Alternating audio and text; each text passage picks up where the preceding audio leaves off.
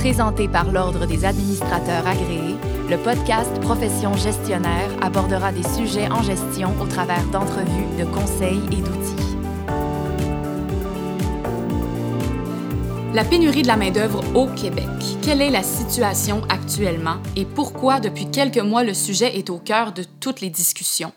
Nous recevons à ce sujet aujourd'hui la présidente directrice générale de CIB Développement organisationnel, Madame Isabelle Bédard, Fellow ADMA CMC, et Madame Marie-Pierre Tardif, conseillère en ressources humaines agréée, directrice service client. Bonjour, Mesdames. Bonjour. Bonjour, Béatrice. Donc, comme je le disais un petit peu en introduction, depuis quelques mois, il semblerait que le Québec soit face à une pénurie de main-d'œuvre. Est-ce que vous pouvez nous en dire un peu plus là-dessus? Oui, tout à fait, Béatrice. Euh, tout le monde en parle, hein, de cette pénurie-là. Mm-hmm. Qu'on utilise les mots pénurie, rareté de la main-d'œuvre ou encore volatilité, euh, c'est vraiment répandu partout maintenant. Alors, euh, pour les prochaines années, ça fera partie des défis des gestionnaires de s'adapter, de s'ajuster à cette situation-là qui est, qui est très préoccupante au quotidien pour les entreprises, euh, même si dans la population en général, on s'habitue rapidement là, à, entendre parler de pénurie, que c'est déjà même en train de, se banaliser. C'est ça. Et puis en quoi la pénurie de main-d'œuvre peut-elle transformer le monde de la gestion? Euh, on remarque euh, dans tout ce qu'on peut observer que les gestionnaires au quotidien sont obligés de faire des remises en question continuelles pour justement trouver l'angle pour euh, atténuer les, on pourrait dire, les dommages collatéraux. là. Euh, et Marie-Pierre, hein, on remarque quand même quatre grandes tendances au niveau des préoccupations. D'une part, est-ce que moi, comme entrepreneur, comme propriétaire, comme gestionnaire, je vais être capable de maintenir le niveau de service actuel à mm-hmm. mes clients?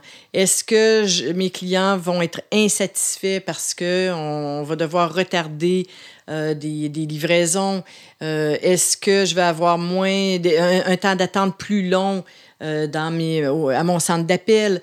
Donc, est-ce que je vais devoir réduire les heures d'ouverture de mon restaurant? Mm-hmm. Alors, c'est un, un, premier niveau de préoccupation qu'on retrouve partout, partout. un deuxième, une deuxième préoccupation, c'est au-delà du maintien de mon niveau de service, qu'est-ce qui arrive avec mes projets de croissance et de développement? Je viens d'investir dans des nouveaux locaux, dans des nouveaux équipements, ou encore je, euh, euh, je veux euh, aller chercher de nouveaux contrats, ça me prendra plus de monde, mais est-ce que je peux encore me le permettre? Est-ce que je dois revoir avec grand réalisme mes belles, euh, mes belles ambitions comme gestionnaire ou comme propriétaire. Puis au niveau du personnel aussi, ça a des impacts, je veux dire, sur les, les, les, conditions de travail, sur ceux qui sont là, ceux qui travaillent, puis qui veulent maintenir ces conditions-là. Tout à fait. Donc, si les, les, projets de croissance ne se réalisent pas, je suis à risque de décevoir même des employés qui recherchent ce, ce, niveau de défi-là. Et si je perds ces employés-là, est-ce que c'est au profit de mes concurrents? Mm-hmm. Donc, il y a une réflexion très, très... Euh, qui, qui, est une source de stress, ça c'est certain, c'est une préoccupation, une inquiétude, un genre de, on pourrait dire une certaine peur que tous les gestionnaires ont en ce moment. Une autre préoccupation, c'est celle, la, la crainte d'épuiser mon personnel. Euh, les gens travaillent en surtemps. On le voit chez les infirmières. Euh, on le voit dans, dans un paquet d'endroits. Euh, les horaires de travail sont très exigeants. La gestion des priorités au quotidien, on sent un certain affolement. Donc, les employés ont le sentiment de tourner les coins ronds et on s'épuise à la tâche. Euh, physiquement, mais aussi euh, psychologiquement et euh, mentalement. Donc, si mes gens s'en vont en burn-out, si quelqu'un démissionne parce qu'il n'en peut plus de faire du temps supplémentaire, je suis pas plus avancé. Donc, au quotidien, le gestionnaire a ce stress-là de se demander comment je vais composer avec ces situations-là. Et une quatrième préoccupation, c'est pour garder mon monde, pour en attirer, pour les garder, je veux bien euh, répondre aux attentes de chacun, Mais où est-ce que ça va nous mener? Euh, si je commence à faire avoir un mode de gestion par individu, où est-ce qu'il y en a un qui me dit qu'il veut pas rentrer le lendemain, qu'il veut faire travailler, euh, être en télétravail, un autre me dit, moi comme camionneur, je viens d'avoir une contravention pour vitesse, si tu ne payes pas ma contravention, je m'en vais travailler chez le compétiteur. Comment je compose avec ça? Alors, c'est des préoccupations euh, au quotidien, vraiment. Qui touchent pas mal tous les types d'industries aussi, hein? Oui, beaucoup. Mais c'est parce qu'aussi, quand les gestionnaires, souvent, au départ, on va avec un ou deux employés acceptés. Oui. Mais à un moment donné, il faut penser aussi au long terme. Oui, c'est Donc, au niveau de l'équité à l'interne, euh, c'est beau d'accepter là, pour euh, une embauche qu'on paye un peu plus ou de payer la contravention de camionneur, mais est-ce qu'on va être capable de le maintenir dans le temps? Comment on va ramener ça aussi dans 5, 10, 15 ans? Donc, ça fait partie des préoccupations au niveau des conditions de travail. Puis, Marie-Pierre, est-ce que est-ce que c'est dû à cette pénurie-là? Est-ce qu'elle est due à des départs massifs? À la retraite, par exemple, ou euh, à une augmentation en volume du marché du travail? En fait, il y a deux points, principalement. Donc, vraiment la situation économique qui favorise les entreprises, la croissance des entreprises. Il y a aussi l'aspect démographique. Donc, oui, il y a des départs à la retraite. Il euh, ne faut pas oublier quand même qu'il y a des milléniaux qui entrent sur le marché du travail. Euh, donc, ça fait des, des, nouvelles ressources, si je peux dire. mais donc, sans, sans se mettre la tête dans le sable, je pense qu'on peut dire que souvent les milléniaux vont être un petit peu plus exigeants, peut-être au niveau des conditions de travail, euh, au niveau des horaires, au niveau du salaire. Donc, ça vient compliquer là, la tâche parce que, euh, en fait, ça va principalement jouer sur la volatilité, surtout pour les postes qui, qui, demandent euh, peu de scolarité. Puis, Isabelle, comment concrètement les gestionnaires peuvent-ils arriver à composer avec toutes ces préoccupations-là, tous ces enjeux-là en même temps? OK. C'est sûr que tous ces enjeux-là euh, amènent les gestionnaires à poser des actions de base. Hein.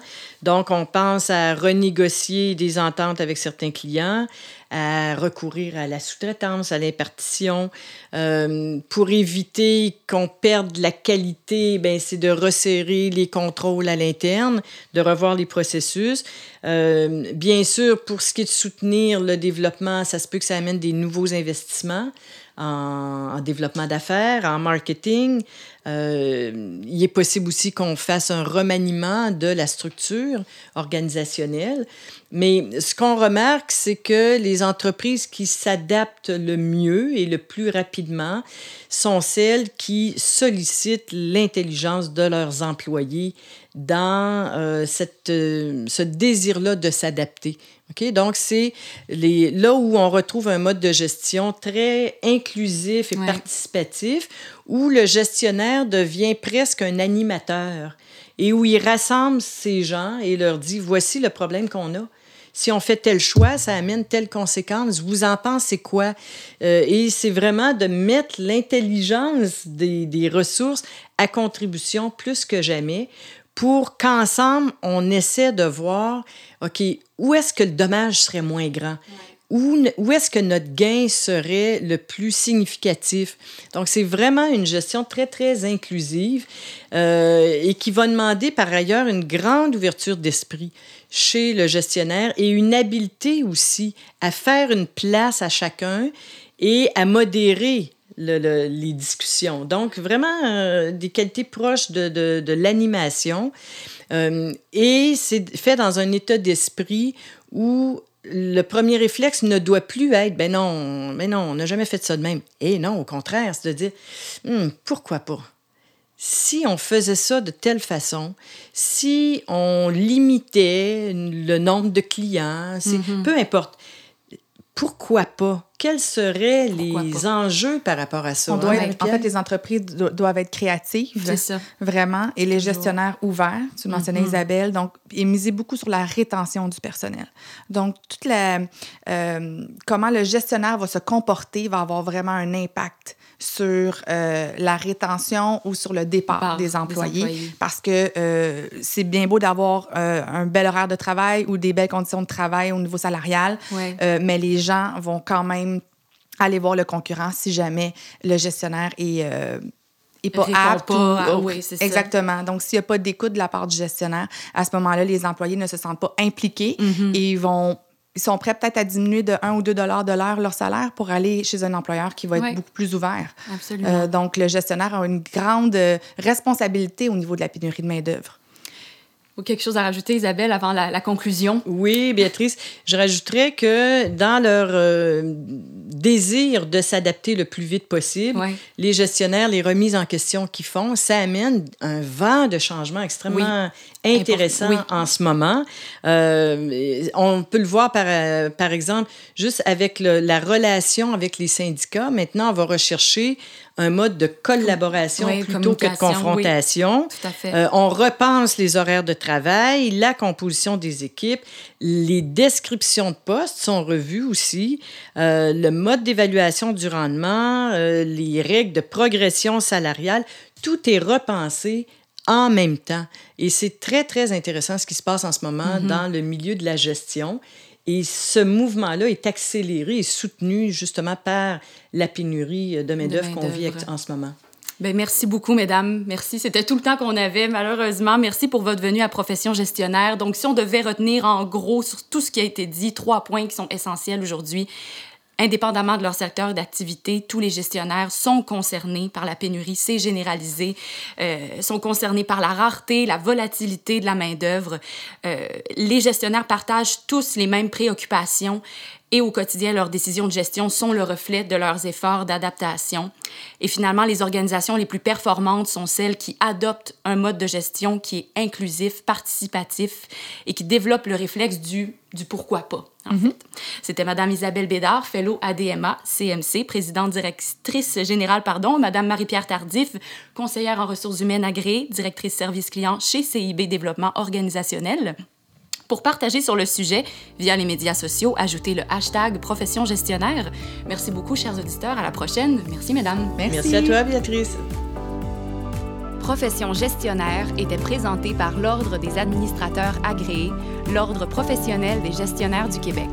Pour des articles, des outils et des formations en ligne en lien avec le domaine de la gestion, visitez le adma.qc.ca.